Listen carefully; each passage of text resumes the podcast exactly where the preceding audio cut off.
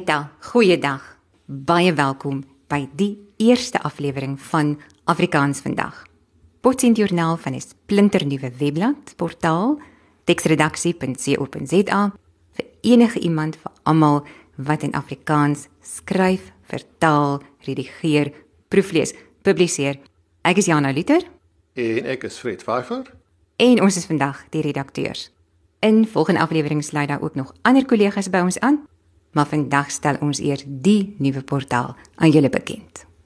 Dit is dus 'n projek wat nou maar pas begin en waarvoor daar dan deurentyd sê maar op 'n weeklikse of 'n tweeweeklikse of 'n maandelikse basis nuwe inhoud geskep gaan word en opgelaai gaan word. Dit is dus soos mense in Engels kan sê dis 'n work in progress. En ek dink ook wie dat die die die die aard van die internet leen om dus daartoe weet dat mens jy hoef nie noodwendig alles dadelik klaar te maak nie. So jy bou soos jy bou om soos jy werk en en die internet is 'n is 'n lewendige interaktiewe medium waar mens heeltyd kan karring en heeltyd kan fiddle en tot tot en hy is nooit eintlik klaar nie.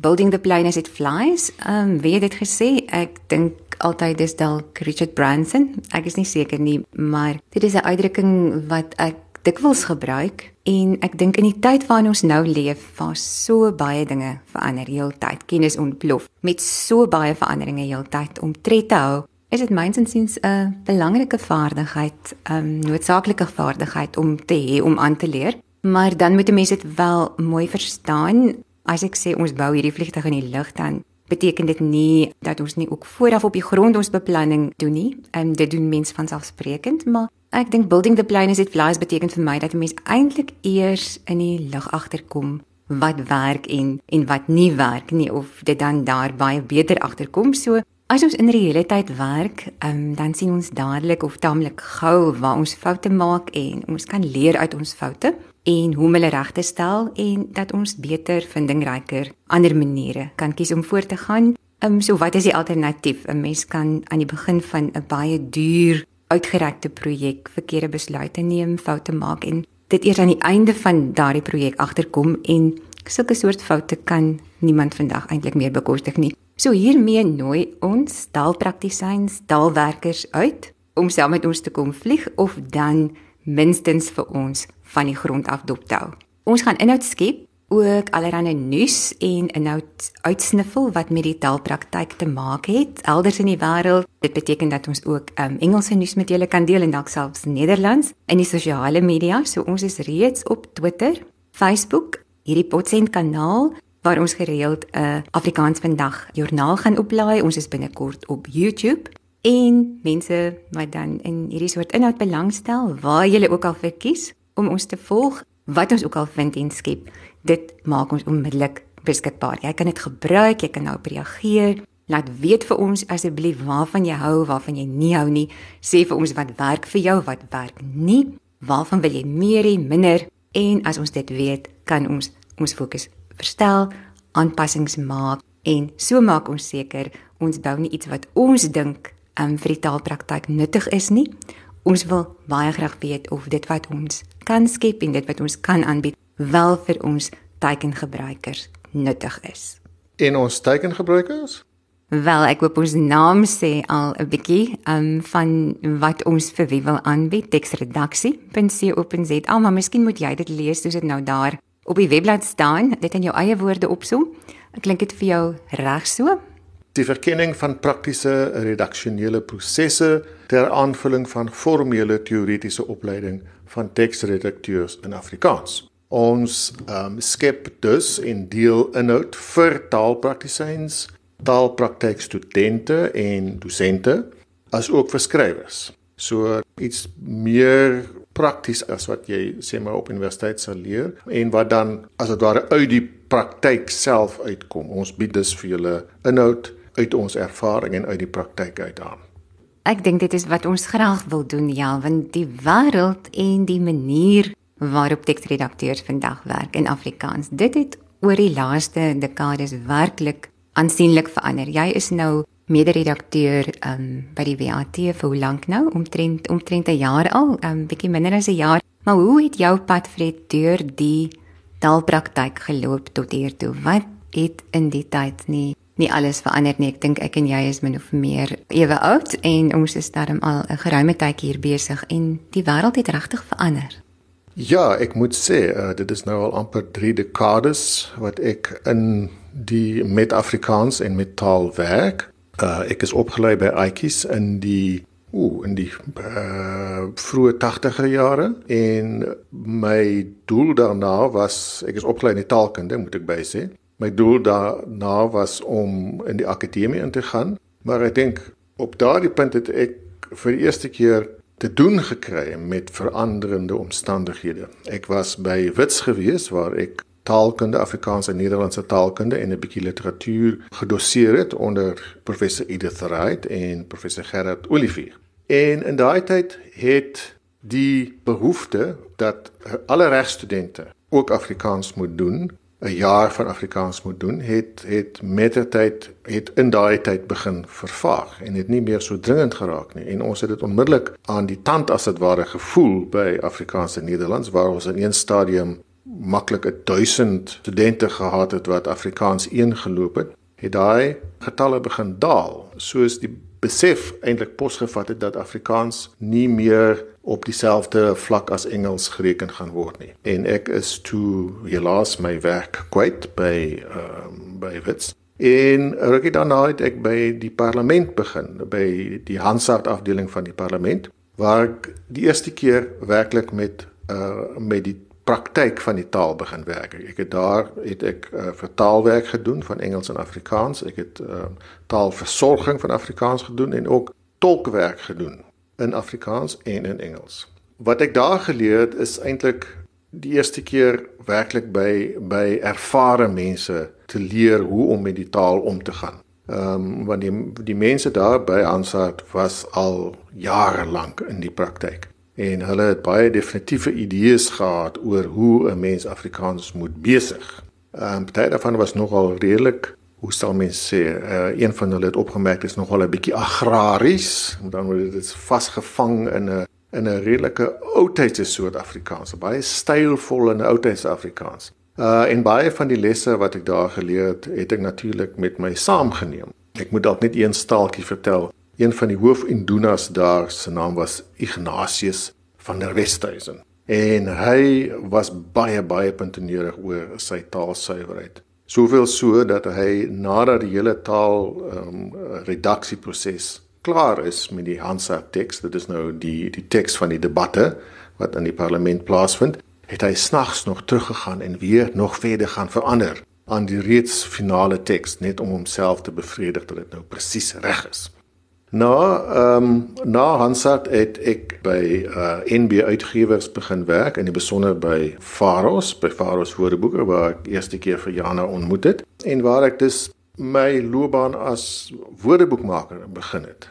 Ehm um, dit was natuurlik heeltemal 'n ander dissipline as net bloot taal taal uh, werk met taal taalversorging, vertaling en tolkwerk meer gedissiplineerd uh in die sin dat mens baie noukeurig moes dink oor wat presies woorde beteken en wat beteken definisies wat beteken uh, nie definisie maar wat beteken byvoorbeeld taaluitdrukking en wat beteken idiome? Om daai presiese betekenis daai semantiese inhoud presies vas te vang en in ander taal om te sit. So dit was 'n baie nuttige uh, leerskool by Madeleine Du Plessis en by by Hans Büttner uh, onder meer na Faros waar ons uh die groot ek noem hom die groot swarte gemaak het. Dit is 'n uh, dit is 'n vervanging 'n groot tweetalige woordeboek 'n vervanging van ehm uh, Bosman en van der Merwe was 'n tweetalige woordeboek. Het ek by Oxford University gaan werk waar hulle hoofsaaklik toegespits was op skoolwoordeboeke in Engels in die eerste plek maar ook in die Afrika tale en in Afrikaans. Weereens uh, heeltemal 'n ander benadering om woordeboeke vir 'n bepaalde teikengroep te maak. Werk dus vir skoolleerders en jy moet dus in ag neem wat is hulle taalvaardigheid, waarmee kan hulle werk, wat kan hulle verstaan. Intussen daarna het ek saam met Jana um, aan die HAT gaan werk, die die die sesde uitgawe van die HAT by Pearson. Daarna terug by Oxford vir 'n paar jaar En toe uiteindelik hierso by die wat waar ek nou by die WAT waar ek nou 'n jaar lank ook sal mes sê aan die mees sorgvuldige woordeboek in Afrikaans, die mees uitgebreide woordeboek in Afrikaans werk. Nietemin, daar is nog steeds baie streng tydsfaktor of 'n tydstydlyn of 'n tydsperk aan die woordeboek maak en mens kan dus nie so wydsprakig daaraan werk as met mens as wat mens sou wou wil nie. So, dit is waar ek nou is. Ek is nou ja, by die WAT en ek sal waarskynlik hierso doodgaan in my stoel. Dit is omtrent 'n pad ja wat jy wat jy gestap het. Dink jy Afrikaans, jy het gesê Afrikaans destyds in die parlement al. Ehm um, is daar gesê ons het hierdie ou ou tydse agrariese taaltjie. Ehm um, dink jy ons is nog bietjie agter die klip? Ek dink ja, dinge het het het baie verander ehm um, oor hierdie tydperk en mes mes mes vind ek dink ons sal waarskynlik later daaroor praat, maar ek dink mes vind dit al meer en meer en dit is ook een van die redes waarom ons nou hier is met hierdie aanbod van ons is dat taalwerkers kry nie meer dieselfde soort opleiding uh, en agtergrond en kennis as voorheen nie. Ehm um, en mense sien dit veral as mens gaan kyk hoe mense en veral jonger mense, jonger geslag mense deur Engels beïnvloed word hulle as mens nou mens praat nou maar van taalsuiwerheid, dit is 'n gelaaide term, maar mens vind al meer en meer dat jonger taalwerkers nie dieselfde gevoeligheid meer het oor wat wat mense van my geslag as suiwer Afrikaans sou ervaar nie of sou sou aanneem nie. En ek dink dit is dit is die punt waar ons nou is. In in my loopbaan, in my werk met Afrikaans het ek hierdie soort van verskuiwing begin agterkom. Ek dink dit is die moeite werd om 'n hele joernaal aan aan die onderwerp te wy. Maar inderdaad, ek verklap nou ook my ouderdom, maar toe ek in 1991 was net by Ou Tafelberg, ehm um, Tafelberg Uitgewers begin werk het, toe het nog nie naaste by elke redakteur 'n rekenaar gehad nie. Ek kan nie onthou of ek in daardie jaar 'n rekenaar gekry het toe ek by Tafelberg begin het nie. Ek dink ek het manuskripte gekeer en ek moes verslagies met die hand geskryf het. En toe ons in 1993 oorskuif na die woordeboekafdeling van die Ou Tafelberg Uitgewers, toe werk ons op rekenaars met twee floppy aandrywers, een, een vir die program en een vir die teks. En hoeveel data kon 'n mens um, op so 'n floppy um, bewaar? Ek kan nie onthou nie, maar ek weet vir 'n stewige manuskrip um, was daar 'n hele stapeltjie floppy stukkels nodig wat nog te sê. 'n Woordeboek. En na die floppies het daar stiffies gekom, die die slapskywe in die starskyfies en ek is seker baie jong taalpraktisyns weet nie waarvan ek nou praat nie. En 20 jaar later, toe ek en jy in 2015 die 6de uitgawe van die Hadlaat verskyn, toe het ons toegang tot 'n gesofistikeerde woordeboekwerkbank. Ons het toegang tot regtig groot elektroniese aanlyn korpusse van geskrewe Afrikaans. Ons publiseer die hele woordeboek, die Had en ek dink ook selfs hier by die VAT word daar die hele woordeboek in 'n oogwink aanlyn gepubliseer. Ons kan 'n woordeboek in reële tyd by werk so ja gepraat van building the plane. As it flies dis wat ons vandag is. En vergeleke met destyds is tekspublisering die bou van 'n webblad waarmee ek die afgelope week besig was. Teksredaksie um, ons nuwe webblad teksredaksie.co.za. En ek wil nou nie sê dis kinderspeletjies nie, maar dit is regtig maklik. En die hele tyd bly ek wonder omdat dit so maklik is om ons tegnologies soveel vooruitgang maak, hoe vergelyk dit met die gehalte van die inhoud wat ons deesdae so vinnig net so maklik wil direk van die skrywer af by die leser wil uitbring. Alle ander dinge is vinnig. Ons kan ons kan vinniger werk met um woordverwerkers. Ons kan aanlyn publiseer. Jy skryf 'n blog en jy publiseer hom net daar en dan en ons is haastig. Ons wil dit vinnig doen, maar die redaksionele proses, die gehalte van daardie redaksionele prosesse wat daar tussen die twee, tussen die skrywer en die leser plaasvind, werk met teks om dit in gedrukte kopie te omskep. Dit was in die ou dae was dit 'n langsame, stadige, baie meer moeisame proses as vandag. En dit was moeilik en dikwels duur om terug te gaan om foute reg te maak. En dit was dikwels nie moontlik nie as daar enkele oplaag van 'n van 'n papierboek verskyn, dan kan jy net teruggaan en jou foute gaan regmaak nie. Dink jy redigeerders, proeflesers destyds in Afrikaans dink jy hulle deegliker gewerk as wat daar vandag gewerk word? Ehm um, ja, ek dink bepaal so. Ek dink die die feit dat alles deesdae so vinnig en maklik gebeur aanlyn en elektronies het of skep 'n spanning tussen daardie proses, die die die die bou sê maar van van 'n aanlyn produk en die inhoud skep vir daardie produk. Ek dink daar is 'n verwagting by by baie mense, by bestuurders veral, maar ook by jonger mense dat die proses om inhoud te skep is ewe vinnig. Terwyl ek dink dit een van die gevare is, wie dat mens alles hastig wil doen en en dus eintlik die die skep van goeie inhoud verwaarloos. So dit is waarskynlik dit is een van die dinge waarop ek dink ons gaan ons ons gaan toespits, um, is hoe om nog daai sorgvuldigheid te behou en daai noukeurigheid te behou um, wanneer mens met teks werk. Dat dit nie sommer net iets is wat jy tjoefchaf kan kan klaarmaak en en in die in die gaatjies instop wat jy op jou op jou webblad geskep het nie in die rampies om die rampies te vul nie. Ek hou van die Engelse woord wat hulle gebruik to populate to populate a table or to populate a framework. So daai populate van die raamwerk eintlik uiteindelik sorgvuldigheid en noukeurigheid en tyd nodig en ek dink baie mense besef nie wat werklik wat dit werklik verg om om om noukeurige en goeie teks te skep nie. Inderdaad, ek dink wel dis een van die dinge wat hier vir ons voorop staan. Ek dink die gehalte, die versigtiging na om gehalte na te streef en dit so goed as moontlik te doen, maar ook dan wenke vir hoe om dit dan vinniger te doen, want ek dink daar is ook maniere en maniere waarop 'n mens wel die tempo bietjie kan versnel, die gebruik van elektroniese naslaanbronne, dink ek byvoorbeeld in plaas van om te sit en werk omring deur 'n stapel papierwoordeboeke waarvoor baie mense vandag nie meer tyd het nie om byvoorbeeld meer en meer ook van jou naslaanwerk aanlyn te doen en ek dink daaroor kan ons ook 'n hele joernaal wy. So ja, ek dink dis vir my hier waar ek en en van ons ou ou taalpraktisyns voel dat ons nou graag iets wil teruggee terwyl ons nog kan Al is dit net 'n bietjie van wat ons self oor die jare tot nou toe geleer het van van Afrikaans, van die taal en ook van werk dan in en met Afrikaans. Ek is 'n woordeboekmaker. Ek was van 2013 af lid van die taalkommissie. Ek het vir omtrent 10 jaar was dit baie gereeld in die burger se nagkantoor gaan werk om te leer by ervare mense eers as subredakteur later as nasienredakteur. Ek het rukkie by 'n tydskrif gesit en ek werk die afgelope 25 jaar gereeld met met Afrikaanse fiksie, met algemene nie fiksie, maar daar is baie soorte redigering waarvan ek steeds relatief min tot gevaarlik min weet.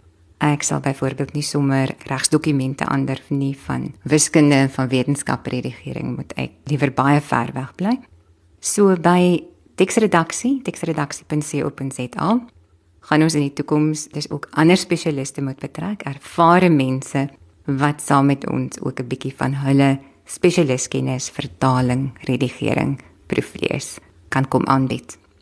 Ja, ek dink die die die die kernvraag wat mense sal wil vra is is of die diens wat ons aanbied, gaan dit gratis wees of gaan dit agter 'n muur sit? Hoe gaan dit werk? Die idee Ek het 'n besliste idee en ek dink ons het nou net vir die mense gesê ons het nou eintlik nog 'n leefvliegtuig. Dus ons kan nie regtig nie verwag dat taalpraktisyns nou moet inteken nie en ek dink ek is eers klaar met betaalde inhoud en en mure en um, registrasie om om toegang te kry. So ja, natuurlik kan ons nie van spesialiste verwag om sonder enige vergoeding vir ons inhoud te skep hulle spesialiskennis met ons te deel nie. Dit sal ons nie doen nie, um nooit nie. Daarvoor moet ons befondsing vind.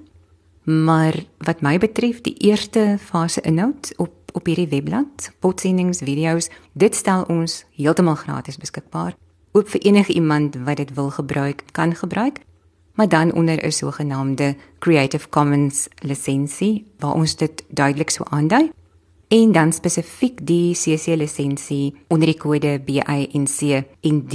Dit beteken enige iemand mag inhoud wat ons hierso skep en plaas of dele van die inhoud daarvan neem, dit gebruik, gebruik dit, hergebruik dit, versprei dit, maar wel onder die volgende 3 spesifieke voorwaardes. Inhoud wat ons by texredaksie.co.za onder die Creative Commons lisensie beskikbaar stel, mag niemand vir kommersiële doeleindes gebruik nie. Met ander woorde, niemand mag hier inhoud wegneem en dit aan iemand anders gaan verkoop nie, nie alleenstaande nie of as onderdeel van 'n ander produk waar iemand nou moet betaal om tot ons deeltjie van daardie inhoud toegang te kry nie. Dit mag jy nie doen nie omdat korrekte taalgebruik vir ons belangrik is. Vra ons dat die inhoud asseblief nie gewysig word nie. So as ons nou sê dis hoe ons 'n kommapunt in Afrikaans gebruik of ons sê diarree moet nou eintlik met twee r gespel word en jy besluit ag nee dis bog die dokters van Pretoria in hulle geneeskunde woordeboeke sê diarree het net een r en jy gaan nou die r daar skrap so dit moet ons asseblief nie doen nie en dan erkenning van die oorsprong van die inhoud. Ehm um, teksredaksie.co.za met behoud van ons logo. Ons logo word nog geskep. Die naam van die skrywer indien die skrywer bekend is. Dit moet by die hergebruik verspreiding van die inhoud altyd duidelik aangedui word. Verder is dit Creative Commons en jy kan daarmee maak net wat jy wil. Sou dit nodig wees om die inhoud vir eie gebruik aan te pas, byvoorbeeld 'n dosent vir haar studente of uh, publikasie sien nou maar wat 'n uh, deel van die inhoud um, nodig het of wil gebruik as deel van huistyl. Dit mag, maar dan mag die aangepaste inhoud daarna nie verder versprei word nie. So lang antwoord op jou kort vraag: nee, niemand hoef te betaal om toegang te kry tot teksredaksie.co.za nie. Dit klink heeltemal duidelik. Jo, ja, ek wil eintlik net sê Afrikaans is ons erns En ek dink ons wil graag ons is nou van 'n ouer geslag en ons tree nader ons aftrede, maar ek dink die tyd het geraak dat ons aan jong mense wil teruggee wat ons geleer het oor die afgelope 30 jaar. So, wil jy nog iets byvoeg oor waar en hoe? Net maar nog vir ou taalpraktisyns en ou kollegas en nuwe taalpraktisyns net weer waar om ons te kry, besoek ons webportaal by www.texredaksie.co.za vind ons op Twitter as teksredaksie en as Afrikaans vandag. Afrikaans vandag die titel van ons woordeboek, ons eie woordeboek van eie tyds Afrikaans ter aanvulling van die hat ter aanvulling van ja alle ander enige ander bestaande Afrikaanse verklarende woordeboek ook tweetalige woordeboek. Daaroor vertel ek meer in 'n volgende potsending. So teken dadelik in op die joernaal. Op Facebook is ons te vind as teksredaksie by die adres Afrikaans redakteur en ons is ook op YouTube binnekort. Ja, dis inderdaad 'n mondvol, maar niemand hoef gelukkig al die verskillende adresse te onthou nie. Al die skakels wat jy sou wou hê is by www.teksredaksie.co.za. Volg die skakels van daar af. Inderdaad, um, net so onthou ook dat jy na al ons potsendings kan luister, na hierdie Afrikaans joernaal, ook na al ons video's kan kyk. Hou maar dop vir die eerste ene direk op die webblad by textredaksie.co.za. En daarmee groet ons jou vandag. Ek is Jana Luther en ek is Fred Pfeiffer. Tot die volgende keer.